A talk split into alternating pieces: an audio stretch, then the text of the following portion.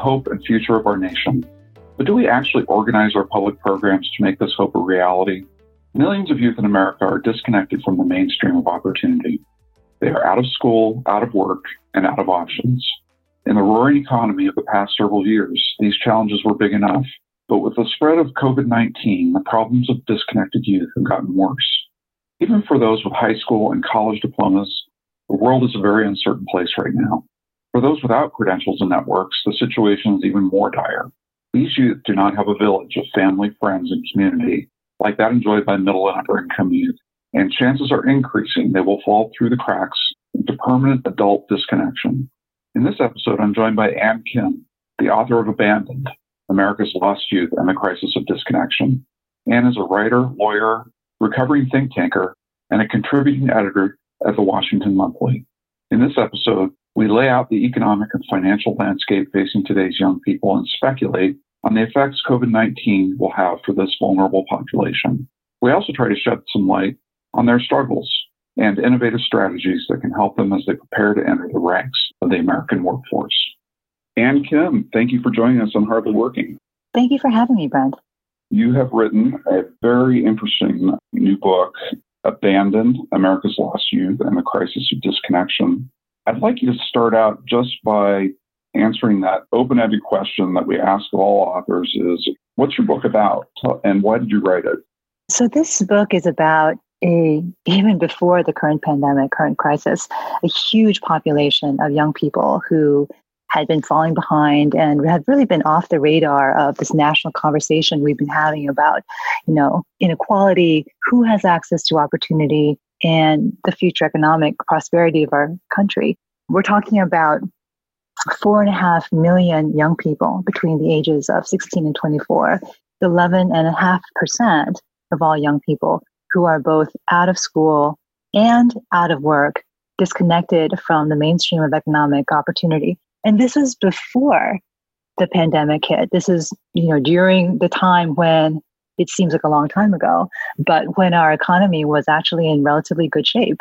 And the book is about, you know, why so many young people are cut off from economic opportunity and what we can do about it. And I think, you know, these concerns become even more of a concern in the recovery. Young people are going to be the, we can talk about this a little bit later, but, you know, young people are going to bear the brunt in a lot of ways of the economic fallout from uh, this crisis. Let's talk about what the landscape looked like before the crisis hit and explore a few of the big themes that you talk about in the book in terms of access to opportunity, criminal justice, and the urban rural split, those kinds of ideas, which I found very, very compelling in terms of sort of building the case for where this problem comes from and why we should be concerned about it. The title of the book is Abandoned. And the reason that the book has that title is because I do think that young people have been abandoned by public policy in a lot of ways. And the book outlines a few ways in which that happens. There's almost a, a deliberate severing of connection between young people and access to opportunity when you're talking about the criminal justice system and the foster care system. But, but there's also a different kind of abandonment when young people are in parts of the country where they are cut off from jobs and educational opportunities. You know, I call those opportunity deserts. And that happens in rural areas. In fact, the rate of disconnection is significantly higher in many parts of rural America simply because there isn't access to the structure of opportunity. You know, the factories have gone away or higher education, institutions of higher education are literally geographically too distant for young people to access. So those three main avenues of disconnection are what I explore in the book. I wanted to explore that that urban rural split just a little bit because it's always struck me that you know when we think about problems of youth i think that you say that when those words are spoken by someone i think the picture that comes to mind at least it comes to my mind is like okay we're talking about kids growing up in typically urban neighborhoods lots of problems lots of dysfunction.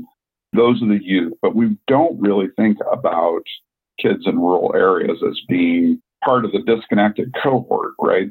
Theoretically, at least, the picture in our head is, oh, we've got small, kind of tight knit communities. There's a safety net there, a social safety net in terms of relationships and family and so on that may not be as available to kids in an, in an urban area.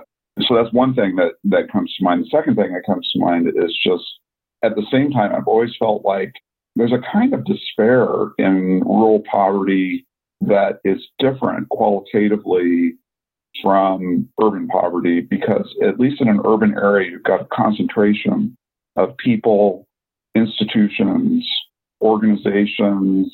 There's more going on, and therefore there are potentially more pathways to escape that circumstance. What do you think about that? Yeah, I think those are two really very good points. Part of what I wanted to do with this book is explore some of the mythology around, you know, who youth are who are disconnected. And one of the divides, you point out, is exactly right. I mean, you do have a stereotype in a lot of people's minds about so-called urban youth.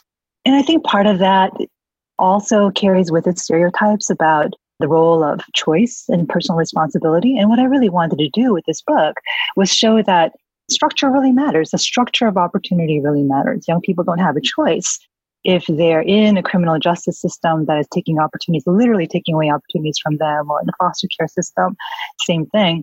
And when it comes to rural youth, it matters even more. If you are in an isolated part of the country where the jobs have gone away, have literally gone away, and you're 17 years old, how do you have access to a job that's going to get you into the middle class?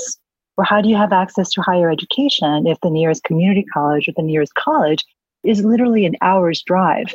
So, in parts of the country, I talk about, for example, an area in the upper western, northern area of Pennsylvania where the disconnection rate is literally 75%. Now, we're talking about relatively few numbers of people, but when three out of four young people, 16 to 24, are not in school, not working, I mean, you are talking about that recipe for despair that you are talking about. And you're also absolutely right that, you know, in urban areas, you can at least see the opportunities around you and policymakers can build the infrastructure, connect people with jobs. That's just not possible in the areas we're talking about in rural America. That section of Pennsylvania that you were just talking about, sort of north of Pittsburgh and south of Erie, that's empty territory, really. People don't recognize that Pennsylvania is the most rural state east of the Mississippi River. Yeah. There's a great emptiness there. It's also one of the most alienated parts of the country when you think about what we saw in 2016 in terms of people turning out in large numbers to vote for a populist candidate for president. Those are the areas that we're talking about. That level of kind of social alienation is so entrenched in that part of the country. And again, it's kind of cuts against our stereotype. That's rural America, that's apple pie and baseball country, and yet it really shows all the signs of despair that we would associate with other we might associate with other parts of the country. So yeah, very, that's, very that's exactly right. And these parts of the country were once thriving, right? You know, in Pennsylvania, the logging industry was really what kept that part of the state going for a very long period of time. I also visited a part of southwestern Virginia which is undergoing the same kinds of challenges. There, it was manufacturing and tobacco. And when tobacco went away, and when the manufacturing went away in the early 1990s, the jobs went with it. And there is that connection uh-huh. between work and community, right? When you have people who are working, people who are able to maintain their families, you, that's when you also have strong churches, strong civic organizations. Mm-hmm. But when work disappears, the social fabric also begins to fray. And young people have fewer and fewer opportunities to build that social capital that's going to allow them to take that next chapter yeah. in their lives. And those are the themes that our colleague Tim Carney explored in his book, Alienated America. You know, like there's a symbiotic relationship between economic vitality and community vitality, and you can't have one without the other. The question of which is the main driver is an interesting one, but it's almost like we can't do much about one until you do something about the other at the same time. That kind of goes to a question I wanted to ask you about, which is I mean, it seems to me that one of the similarities between urban poverty and the rural poverty that you talk about in the book and the disconnection of youth in both types of communities is the family and what happens to families in communities where there is this vicious cycle of social and economic decline. I'm interested in what your thoughts are because I wrestle with this in my own work. I don't see how we rebuild social capital without shoring up the family. You know, families are the first educators for kids and the socializers for kids. And so I'm interested in just hearing you kind of reflect on that paradox that we face because it does feel to me like it's a both and. I'm interested in, in what you think about it. It's a chicken and egg problem, right? I mean, as you point out, without the families, you don't have the social capital. Without the social capital, it's you go you go round and round. What comes first, work versus family, mm-hmm. family or work, and that also I think gets to the heart of some of the ideological and partisan differences about how you tackle the very roots of, of poverty. I agree with you that this is a problem of both and. You have to build civic institutions and the economic infrastructure at the same time. One of the themes I explore in, in the book are the social connections that come with work. You know, when you think about one's own experiences as a young adult, making those initial connections with an internship or with that first mentor at your first job and they connect you to someone else and you get introduced to these networks of opportunity that is intertwined with work and the connections that one's parents have at work and the interconnections between work the people you work with might be the same people you go to church with or the same people whom you see on the baseball field or you know at the grocery store all of these interconnected social networks are so important but I do think you have to have that foundational economic infrastructure as that first step. And I do think that social institutions tend to follow when people feel like they are contributing to their communities economically, supporting their families economically, when people have that purpose that work brings. I think that it's kind of the prime ingredient to building social capital. So if I had to choose, I would say economic mm-hmm. prosperity needs to come just a step ahead of rebuilding social and political and community capital. Very, very interesting. I had an interview with a reporter from the Detroit News yesterday, and we were talking about Americans, I don't think typically talk about purpose in work unless they're kind of like people like you and I who like live in the information economy and it's all ideas anyway. So, you know, it's not a big step to start thinking about it in more at a more abstract level, kind of like why do I do what I do? I think what we're seeing in the economic shutdown that we're experiencing right now, I mean, part of the reason that people are getting antsy is not just that they're worried about their income. Everyone tends to load a lot of their self value and their life purpose into the job that they do and it comes in remarkable ways. I mean, last night on the on the PBS NewsHour, there was a profile of a guy who uh, picks up the trash. You know, that's his job. He's a you know sanitation worker, and he talked in enthusiastic terms how much he loved his job, how grateful he is to have his work, and how he derives a sense of purpose in serving the community in that way. That purpose issue I think is really underappreciated in terms of what people are experiencing right now. And when people are out in the streets complaining about the shutdown, I think that's part of what they're complaining about. But how do we talk about work with disconnected populations, disconnected youth? How do we engage that purpose question with them? Because we're so pragmatic. We're just like, just get a job. Everything will be fine. Just get a job. But it's really not true, I don't think that question has become even more difficult to answer, I think, now, especially when you have so many students who have lost their identity as students and maybe found that whatever they were studying for might be irrelevant in a post pandemic world.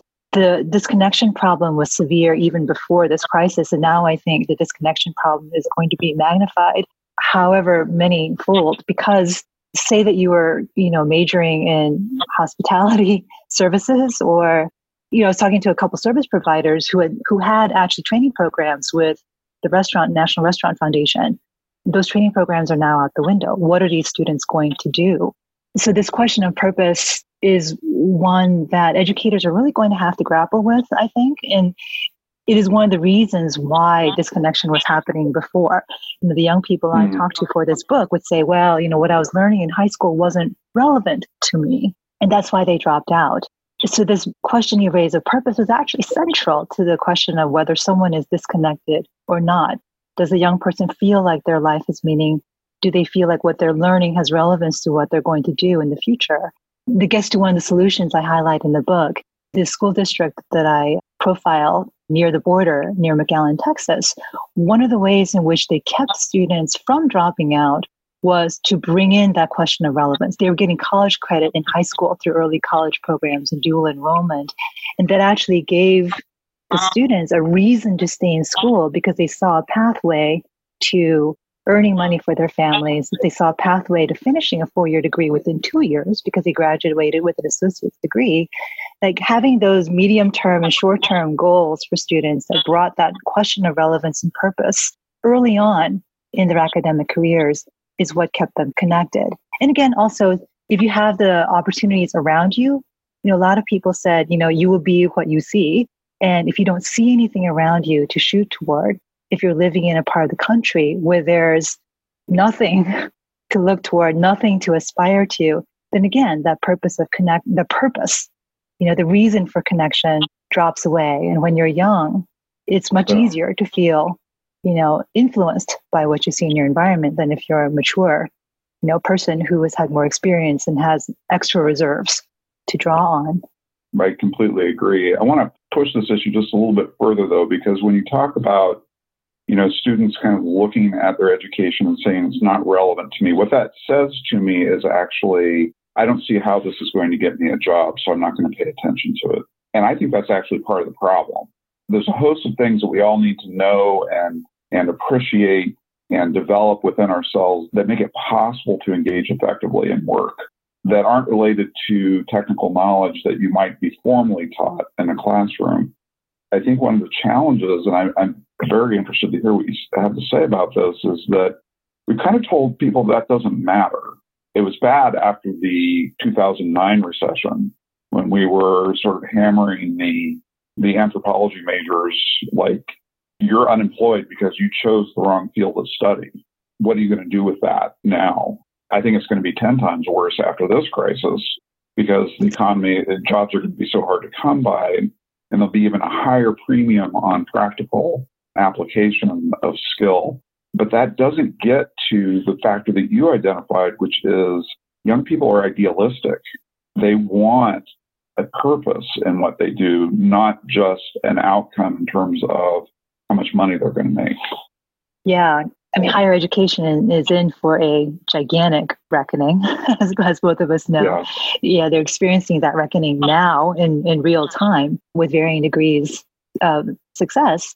And this central question of how do you, if the purpose of higher education is not just to impart technical knowledge, and even contacts, you know, that's one of the reasons why Ivy League schools are able to command a premium because the networks that you tap into. But the purpose of higher education is also to impart that sense of purpose to young people. What does that look like after the current crisis is over? That's a really good question that I don't think anyone has really answered yet. Or even asked, really. Or even asked. Yeah, or even asked. Yeah. Like, how do you even begin to answer that question? And unfortunately, I think young people are going to have to answer that question for themselves. And their parents are going to play an even bigger role, I think, in supporting young people to a later stage for many more years. And that is, you know, one of the themes that's also in the book too. This runway into young adulthood has really lengthened because of this need for parental support through a longer period as we go through a longer period of education, as education becomes much more important. I can see that this adultolescence period will be even longer because young people are going to need to rely on parents and support systems if they have them for an even longer period of time. And that I think is going to exacerbate the disconnection problem even worse for the subset of young people who do not have parents that they can rely on, you know, who are at the mercy of institutions like the criminal justice system or the foster care system, you know, or parents who mean well but just don't have the resources available to them. That divide between the haves and have not is going to get even worse because the safety net has frayed so much and the safety net's going to matter more. I keep wondering that we're now in the realm of pure speculation as to, you know, the impact of the COVID crisis. I think it could go one of two ways the emerging economic challenge is not just a jobs challenge. It's going to be a pressure on government challenge. You know, what gets funded, what doesn't get funded.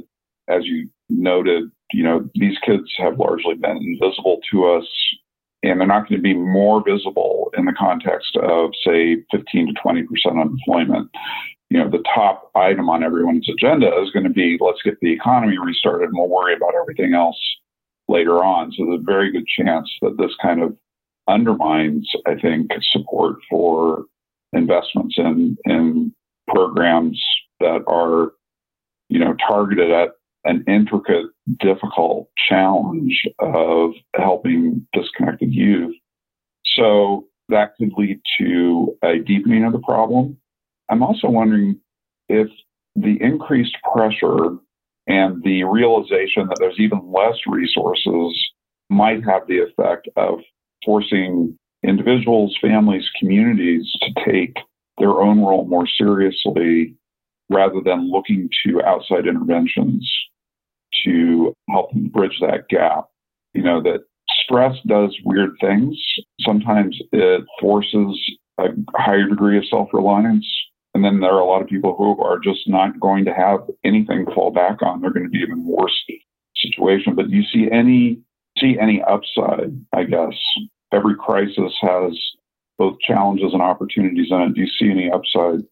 I certainly hope that the second scenario that you you lay out will come to pass. I do worry though that I think that the communities that already have relatively high stores of internal social capital already will be able to tap what they have.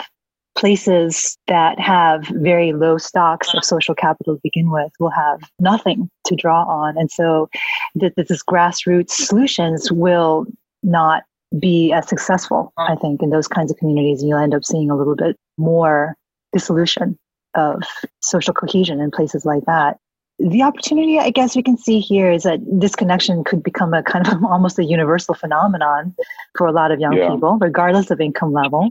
So will that draw more attention more broadly to the problem of youth unemployment slash disconnection? Perhaps, you know, for the time being. But I think you're also going to need a lot more imagination to figure out how to solve these problems. It gets down to things even as basic as what do we do with the Job Corps? You know that is the federal government's largest right. funded you know program. It's a residential program. How do you right. do that? You know in a world that's going to require social distancing. And there are a lot of you know constituencies that are very wedded to that model and to the infrastructure that has been built around these residential facilities where young people ostensibly get you know training and education. Yeah. that model's not going to work anymore.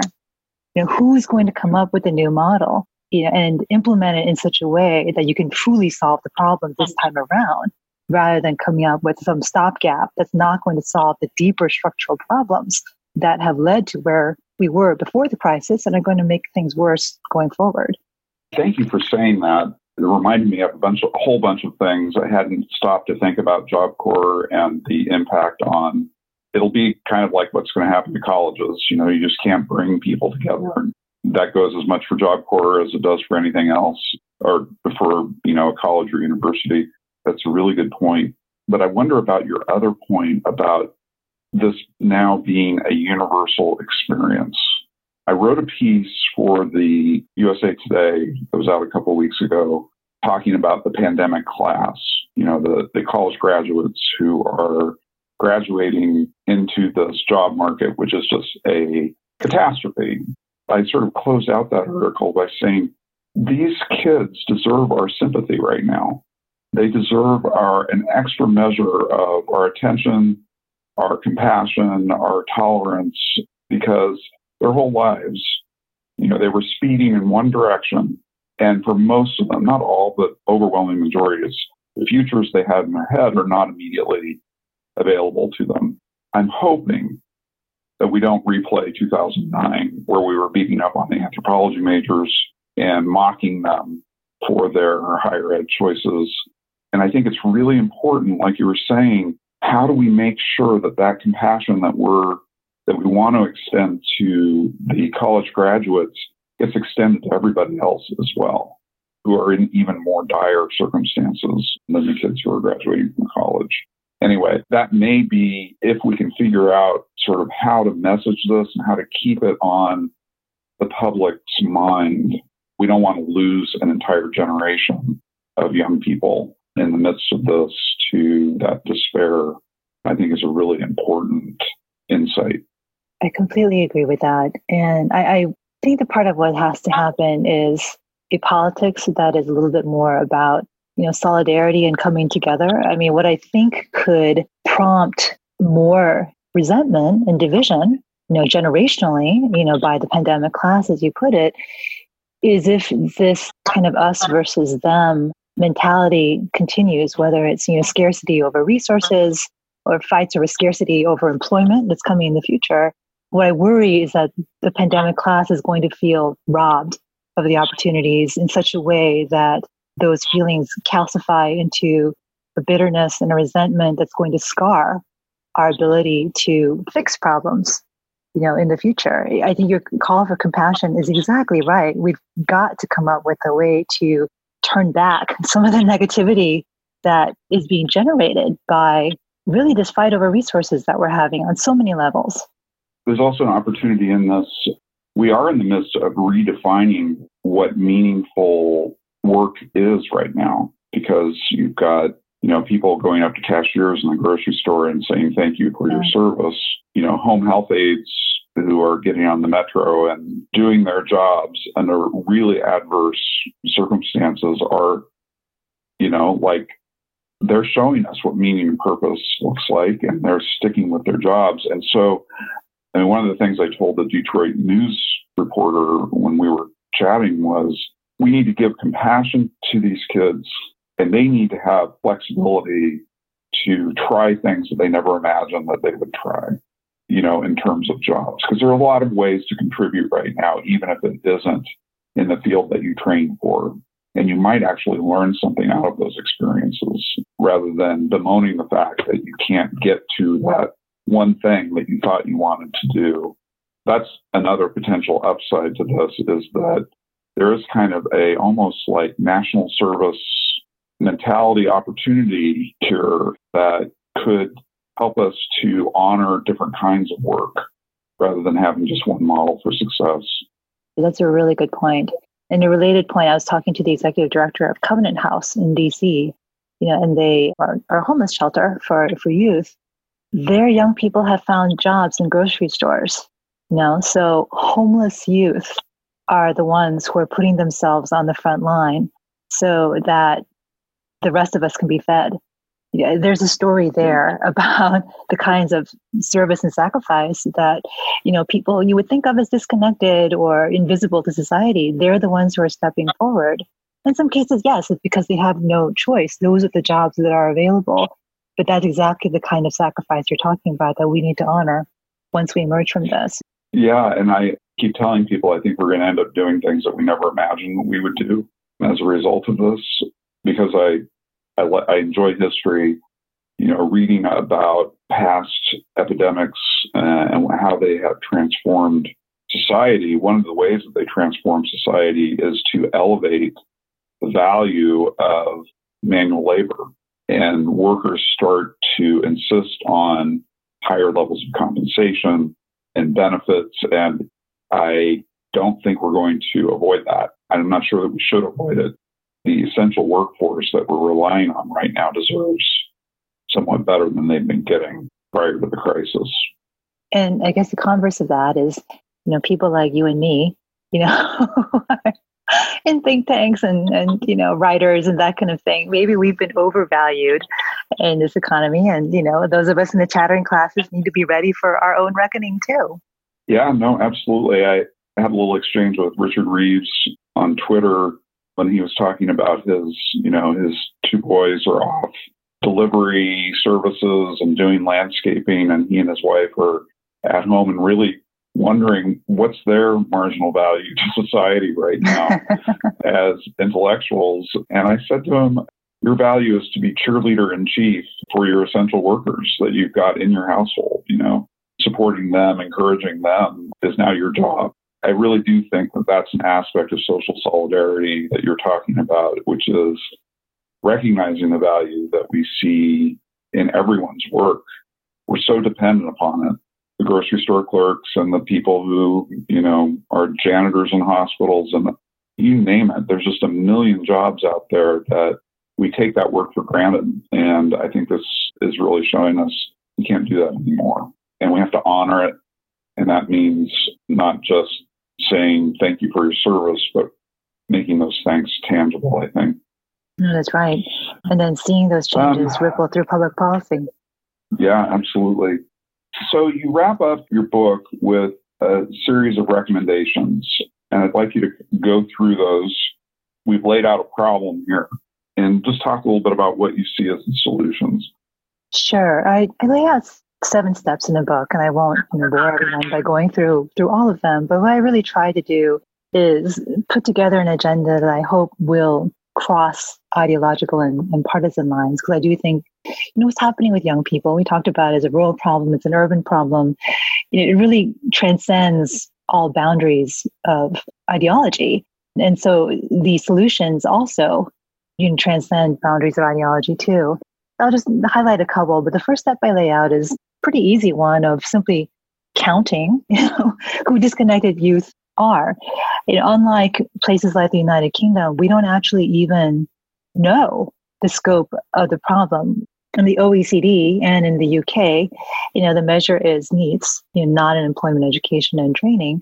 So, you know, other governments know what is exactly the scope of the unemployment problem, you know, the disconnection problem, and that way they can target the interventions that are necessary and have a sense of whether it's working or not. We should do the same thing you know, Census Bureau should have an equivalent indicator. You know, this is a census year. It could be not that hard, I think, to try to figure out, you know, how many young people are disconnected and have that number available so that our educational systems, our governmental programs, you know, summer programs, whatever, have a sense of what that problem is. So that's, you know, step one, just count the number of young people who are disconnected. We need to have a better sense of what interventions do work and then invest a lot more in the ones that do.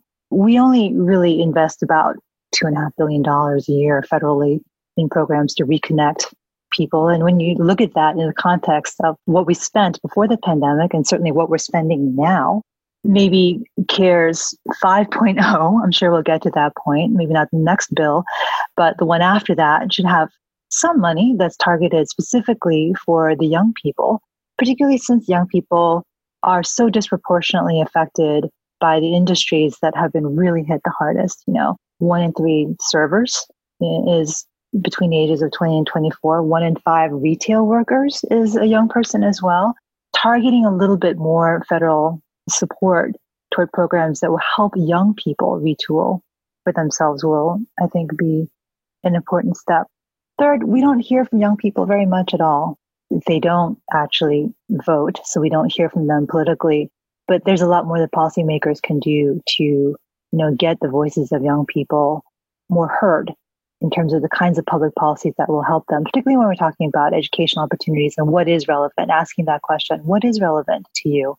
And doing a better job of tailoring the education in, in, in, in other opportunities and ways that will be useful to young people and keep them connected.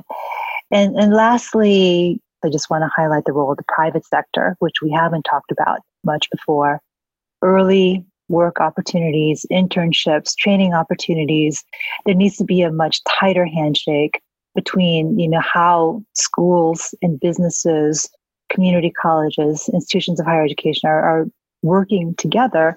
And there's a lot more that the private sector can do as far as apprenticeships, internships, that kind of thing, to ensure that they are bringing up young people and creating more opportunities to train them, giving them the network and the connections and the skills that they need so that they will be excellent employees in the future. That I think is also going to become incredibly important going forward. So let's stay on that point for just a second because I know you've spent some time looking at the FAME project down in Kentucky and elsewhere that's about creating a pipeline of workers for key industries. Can you talk to us a little bit about that? Sure. The FAME program is, the more I learn about it, the more I think it might be the ideal apprenticeship work based learning program out there. And it is wholly private sector run. It doesn't take a single government dollar, which is another indication, I think, of how successful it is that businesses are clamoring to have this kind of program. Pre pandemic, I don't know how things are going to change going forward. It was a combination of classroom training plus on the job during the week. So, two days in school, three days in the factory floor, where there was immediate application of what these young people learn. We could talk for hours about what this program is doing for young people, but it gives them you know, hands on experience. There are mentorship opportunities. You get that two year degree, a living wage job, and it's a pathway to, to management for a lot of young people. Some of the young people I spoke to who've been through it are already in management capacities promoted three, four times over ahead of people who are 10 years their senior in this program that's been around only since about 2010 in its earliest iteration. I know I'm glossing over a lot of the details of this job. but started on Toyota Factory, you know, and it's really yeah, about yeah. addressing that skills gap. That was the initial impetus for this because the factory could not find skilled workers that they needed. So they created this program and accidentally created an ideal, you know, work-based learning program that's imparting soft skills that employers really want in addition to that technical core that's so important for advanced manufacturing.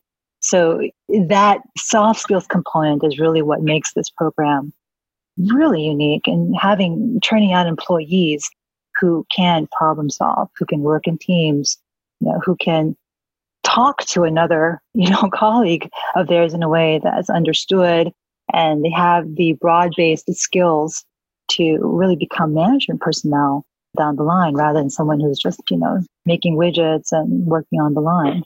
So I haven't looked at it as closely as you have. The, the FAME project, which is Advanced Auto Manufacturing, is what FAME stands for. But I think what it does, tying together a few of the themes that we've talked about, which is it's answering that relevance question, right? There's a direct this direct application. You know, it has that sense of I understand why I'm learning this. It has a direct connection to an industry and a job and a career pathway. That all makes sense. And then the focus on helping young people develop those soft skills is really getting quite close to the purpose question because work is a social activity. Human beings are wired for social activity. They need it. And it's out of that social exchange that people derive that sense of purpose in their work. So I can't wait to read your paper. I have read part of it, but that I think is an aspect of this that we ought to be exploring how programs like FAME get at the purpose and meaning question of work as well as the practicality and technical skills aspect. Okay, well, we have been going for almost an hour, and this has been a fascinating discussion. I appreciate and all of the work that you're doing and all the work that you've done in the past. This is a wonderful book. I strongly recommend it to listeners if they're interested in this nexus, this relationship between youth and work, and particularly disconnected youth and work, although I don't, I think it has a broader application that all Americans need to pay attention to, whether they feel like they're a disconnected youth or not. So again, thank you so much for your time and for your work in, in this area. I look forward to staying in touch. Thank you, Brent, for this opportunity. Really appreciated it. Thank you for joining us on this episode of Hardly Working. I'm your host, Brent Orrell, and I hope you tune in next time to learn more about the state of workforce development in America. Be sure to like and subscribe to our podcast. Let us know at vocation at aei.org if there are any topics you'd like us to cover. As always, we hope you find the job that fits so well it feels like you're hardly working.